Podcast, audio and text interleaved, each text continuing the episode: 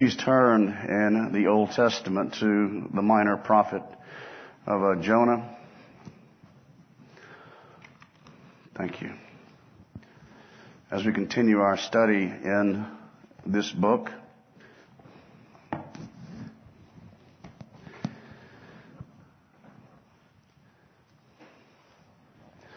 Sinclair Ferguson has a commentary on this book called Man Overboard.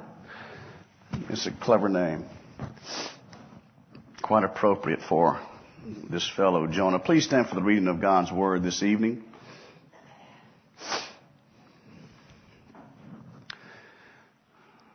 Let's give ear to the Word of God. Now the Word of the Lord came to Jonah, the son of Amittai, saying, Arise, go to Nineveh, that great city, and call out against it, for their evil has come up before me. But Jonah rose to flee from Tarshish to Tarshish from the presence of the Lord. He went down to Joppa and found a ship going to Tarshish. So he paid the fare and went down into it and to go with them to Tarshish away from the presence of the Lord. But the Lord hurled a great wind upon the sea and there was a mighty tempest on the sea so that the ship threatened to break apart. Then the mariners were afraid and each cried out to his God and they hurled the cargo that was on the ship into the sea to lighten it uh, for them. But Jonah had gone down into the inner part of the ship and had lain down and was fast asleep. So the captain came and said to him, What do you mean, you sleeper? Arise, call out to your God. Perhaps the God will give us a, give a thought to us that we may not perish. Then they said to one another, Come, let's cast lots that we may know on whose account this evil has come upon us. So they cast lots, and the lot fell on Jonah. And they said to him, Tell us on what account this evil has come upon us. What is your occupation? And where do you come from? What is your country? And of what people are you? And he said to them, I am a Hebrew, and I fear the Lord, the God of heaven, who made the sea and the dry land.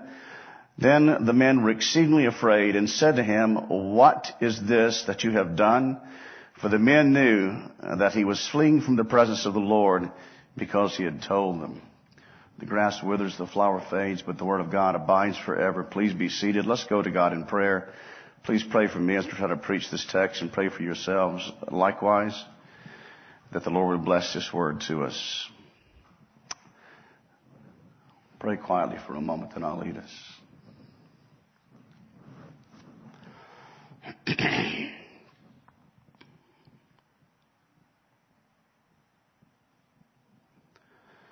Heavenly Father, as the psalmist says, from the depths I have cried to thee, O Lord.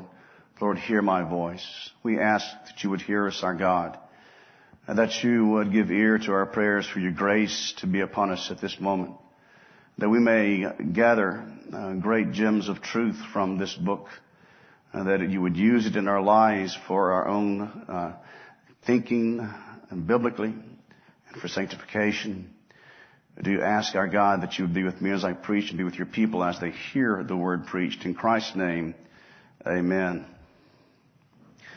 February the 25th, 1964, a young fighter by the name of Cassius Clay stepped into the ring with a man named Sonny Liston. Clay was favored to lose by a great deal, but he was able to beat Sonny Liston and Cassius Clay, who later became Muhammad Ali, took the championship boxing uh, for of the world at that point. And uh, November uh, 26, 1982, uh, there was a boxing match here in Houston with Larry Holmes and a fellow by the name of um, uh, Tex Cobb, uh, Randall Tex Cobb. And the beating that he took was so severe that uh, Howard Cosell refused to call boxing matches anymore. And he even made a comment about the referee. He didn't know why the referee didn't stop the fight. Uh, Randall Tex Cobb was beaten so badly in that boxing match. Well, what happened? Well, they were facing opponents that were greater and stronger than they. I may have told y'all this before, I can't remember, but I was out in our little breezeway one time, stepping out the gate onto the sidewalk, and a lady came walking down the street with a little chihuahua. Chihuahua looked like Frankenstein, had so many stitches in it. That little dog was pestering a German shepherd. Did it all the time. But the shepherd finally had enough of this little chihuahua and really chewed that little dog up. I mean, really looked like Frankenstein. Had some his head was shaved and had stitches all over it. Well, he was facing a superior foe. In the text and in this story, this man, Jonah, uh, is doing a very, very foolish thing. Willingly going against the revealed will of God to him, the spoken word of God to him. And as he does so, uh, he is confident that he is safe and he is secure and he is going to get away with it. Well, God will have us as his people come to repentance in one way or another. God will, because He desires for us to be obedient to Him, bring us to a point of brokenness and bring us to repentance because He loves us and He would have us to be obedient to Him. He will not put up with our rebellion. Three things tonight to look at very quickly uh, that our believers' uh, sinful conduct can bring us into a false sense of security, especially if we get away with things. We can have this sense of security that we can do this and God's not going to do anything about it. Our sinful conduct can also bring disaster into our life, will often bring disaster into our life and in the lives of others. That's why we should conduct ourselves with purity in the church and caring for one another in the church of the Lord Jesus Christ. And the third thing that sinful conduct will bring God's intervention in our lives as well. You've heard of those intervention things. I don't know, you know what they're like a drug intervention for somebody. Well, God is going to intervene on behalf of His children. Uh, he loves us, and He is not going to let us wander away from Him because we have chosen to be rebellious against Him. Well, the first thing is that our sinful conduct can bring us into a sense of security. Uh, Jonah fled from the presence of the Lord, which is a joke. That's just laughable. Jonah was a better theologian, I would think, than that. But he flees from the presence of the Lord. He removed himself from the possibility of being able to obey this command. So he will go as far away as he possibly can go, and the Lord will not be able to get him once he is in Tarshish. He is confident of that. And you notice how comfortable Jonah is. He is in the ship sleeping. Uh, he is feeling happy. He is feeling successful. Uh, it may be in his haste to to run away that Jonah has lacked some sleep, and so now he's catching up on the sleep. The amazing thing to me is when the storm comes, he's still sleeping. Apparently that storm was enough to break the ship apart, and it doesn't faze Jonah. He is in such a deep, deep sleep as he's there in the belly of the boat. And it may be that Jonah is thinking he's been most successful in his trying to flee from the Lord, and now he is taking a victory nap he will learn very soon the difference. It also may be that there in the belly of the ship in darkness, he has a sense of being secure from the Lord and being hidden from the eye of his God. And we all know the foolishness of that. If you look over to Psalm 139, that great psalm which speaks of God's omnipotence and omnipresence, starting in verse uh, 7, uh, where shall I go from your spirit? Or where shall I flee from your presence? If I ascend to heaven, you are there. If I make my bed in Sheol, you are there. If I take to the wings of the morning and dwell in the innermost parts of the sea, even there your hand will lead me, and your right hand shall lay hold of me.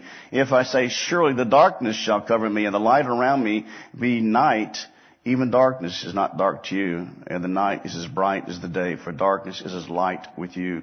God sees all things. He knows all things. He saw Jonah in the deep belly of that ship, though Jonah is in darkness.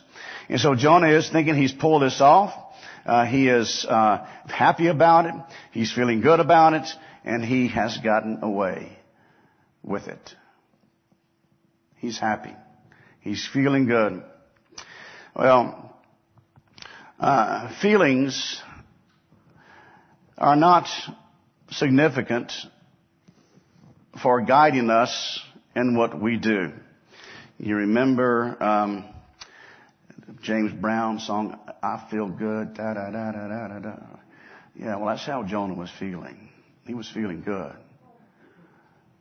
But feelings, again, are not our guide for what is right and what is wrong. The Bible's full of people who made horrible mistakes going on their feelings. Letting their conscience be their guide instead of scripture be their guide as the song from Pinocchio goes. Uh, Ahab wanted Naboth's garden. He desired it. His wife came up with a scheme of how he was able to get it, so he was able to steal Naboth's vineyard. David wanted Bathsheba. And the lust that he had so clouded his thinking, he knew no end except to have her. And then after he, she became pregnant, what alternative was there but to have her husband murdered? Herod wanted his brother's wife. Saul of Tarsus wanted to persecute the church. It felt good to him. He thought he was doing God a favor. He thought he was doing God's work as he went to take Christians in chains back to Jerusalem. All these people acted on their feelings, but the things that they were doing were wicked. Do you think any of them were unhappy about their conduct when they were in the midst of their conduct?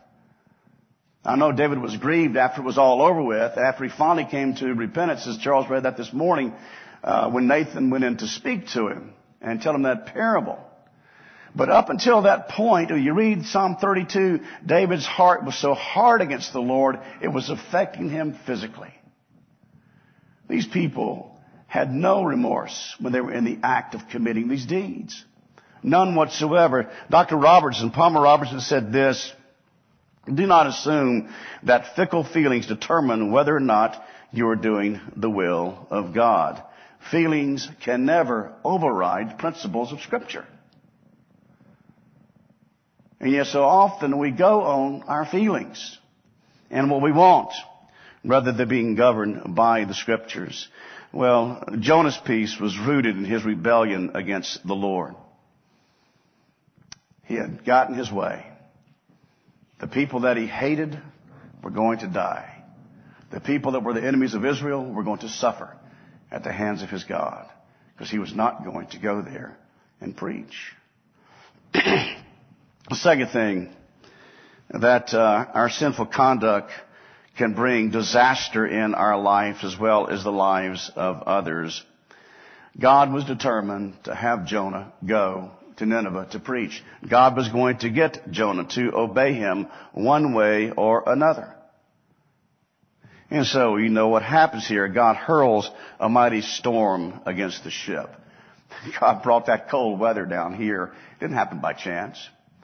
We read about it in Job the other day, and, and uh, he talks about the freezing rain and the frost, and the frost goes where he pleases it to go. Well, the storm that came on the sea was there by the will of God. The same Jesus that spoke and calmed the storm can speak and bring a storm as well. So they did not, uh, uh, they were uh, concerned that they were going to lose their ship, and all of this coming to them from the hand of God. Uh, these mariners, uh, the sailing season lasted from May to June.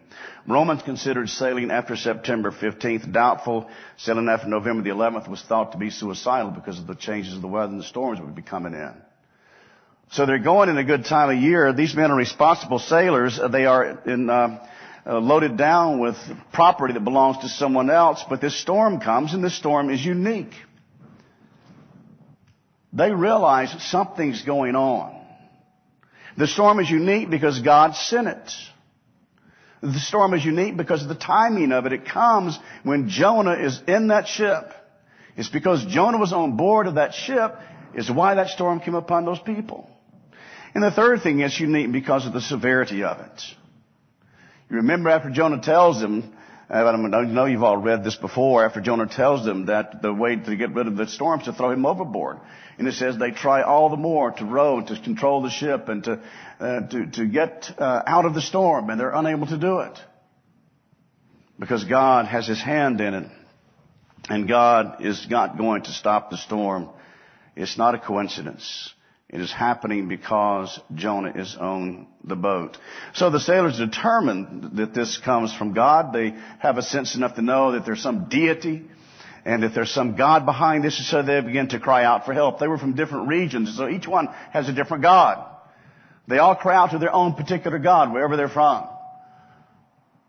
You got Jehovah's Witnesses, you got the Mormons, you got different people calling out to their gods in different places. You got Buddhists, I'm joking, but whatever they were. They're pagan religions. And they're crying out to their God. And that does absolutely no good.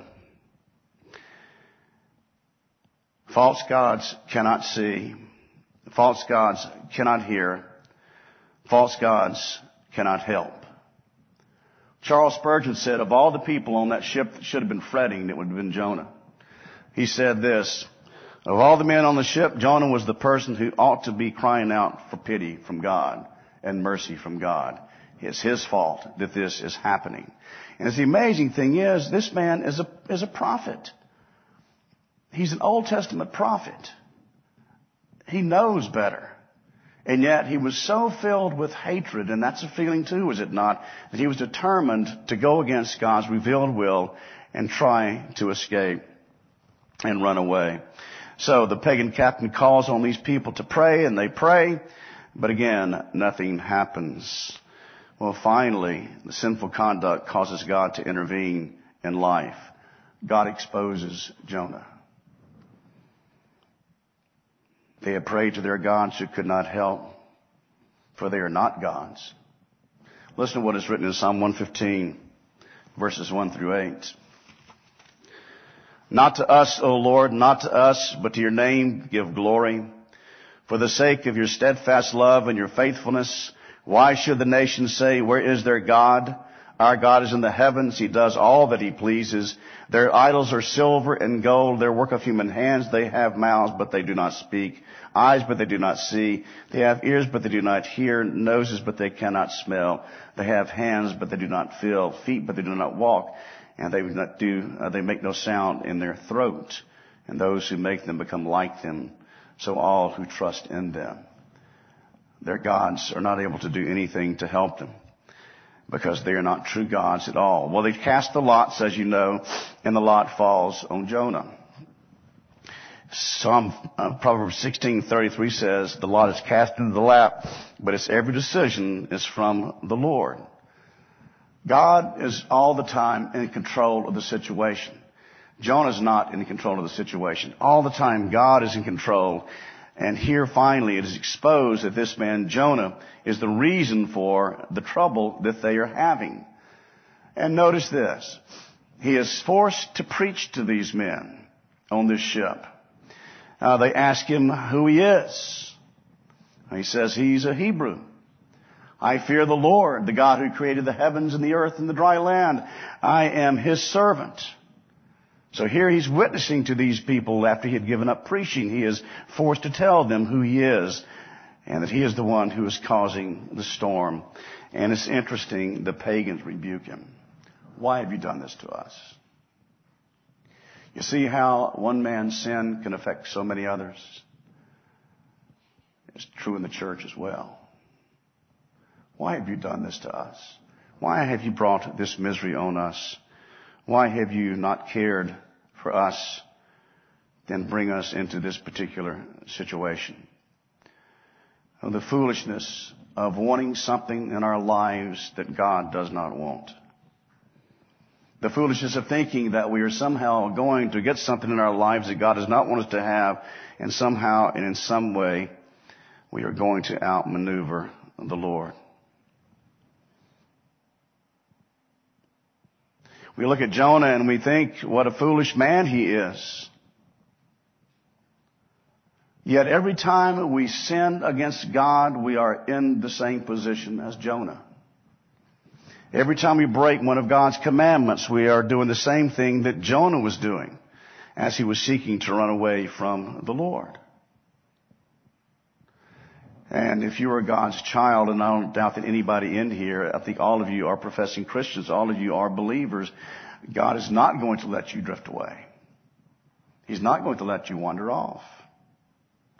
He is going to keep you, and He will have you, and He will not let you go. Well, we can ask ourselves this question, how are we in rebellion against the will of God at this time? We've been going through an awful lot here. I don't just mean Southwest. We can't see one another, but the whole United States, the world has been. And yet God's sovereign over it. Things have not gotten out of control. As God was sovereign over the affairs and the days and the sea during the time of Jonah, so he is sovereign over the germs and the wind and the cold today, as he was back then. So how do we keep from becoming like Jonah? Well, for one thing, uh, we have to be committed to obedience. It doesn't just happen. Obedience does not just happen. It takes effort. Jesus said, if you love me, you'll keep my commandments. That's an action. Keeping his commandments. And so we have to bring God's Word to bear upon our hearts and minds and give ourselves and commit ourselves to being obedient to the Word of God. And we have to trust God in all things. When someone wants to marry another person that's not a believer because it makes them feel good, it's just wrong. And you can't counsel someone to go through with that. I can't. You can't either. But they feel good. They make one another happy. And yet it is a direct violation of the commandments of the Lord. So we have to be committed to being obedient to God and trusting God in all of our life. And He sees everything that we do. But the great thing is, the wonderful thing is, He loves us more than we can ever think or imagine. The Lord loved Jonah. That's why Jonah did not get away with what he was trying to do. That's why the Lord brought him back and dealt with him in such a fashion as he did. So we live our lives in the reality of knowing that God is sovereign over the affairs of our days, that God loves us, and that God will keep us close at hand because he loves us. Let's pray. Our God and Father, we thank you for uh, the scriptures. We thank you, Lord, for this lesson about Jonah. We would pray, our God, that you would help us to uh, watch ourselves, that we would not be uh, foolish enough to think that we can somehow and in some way go against your will and be successful. And though we may have some success for a time, Lord, we pray that we would not want to be successful at the expense of obedience. Lord, thank you for uh, your church. Thank you for these people. Thank you, O God, for loving us. We pray in Jesus' name. Amen. What's our last hymn?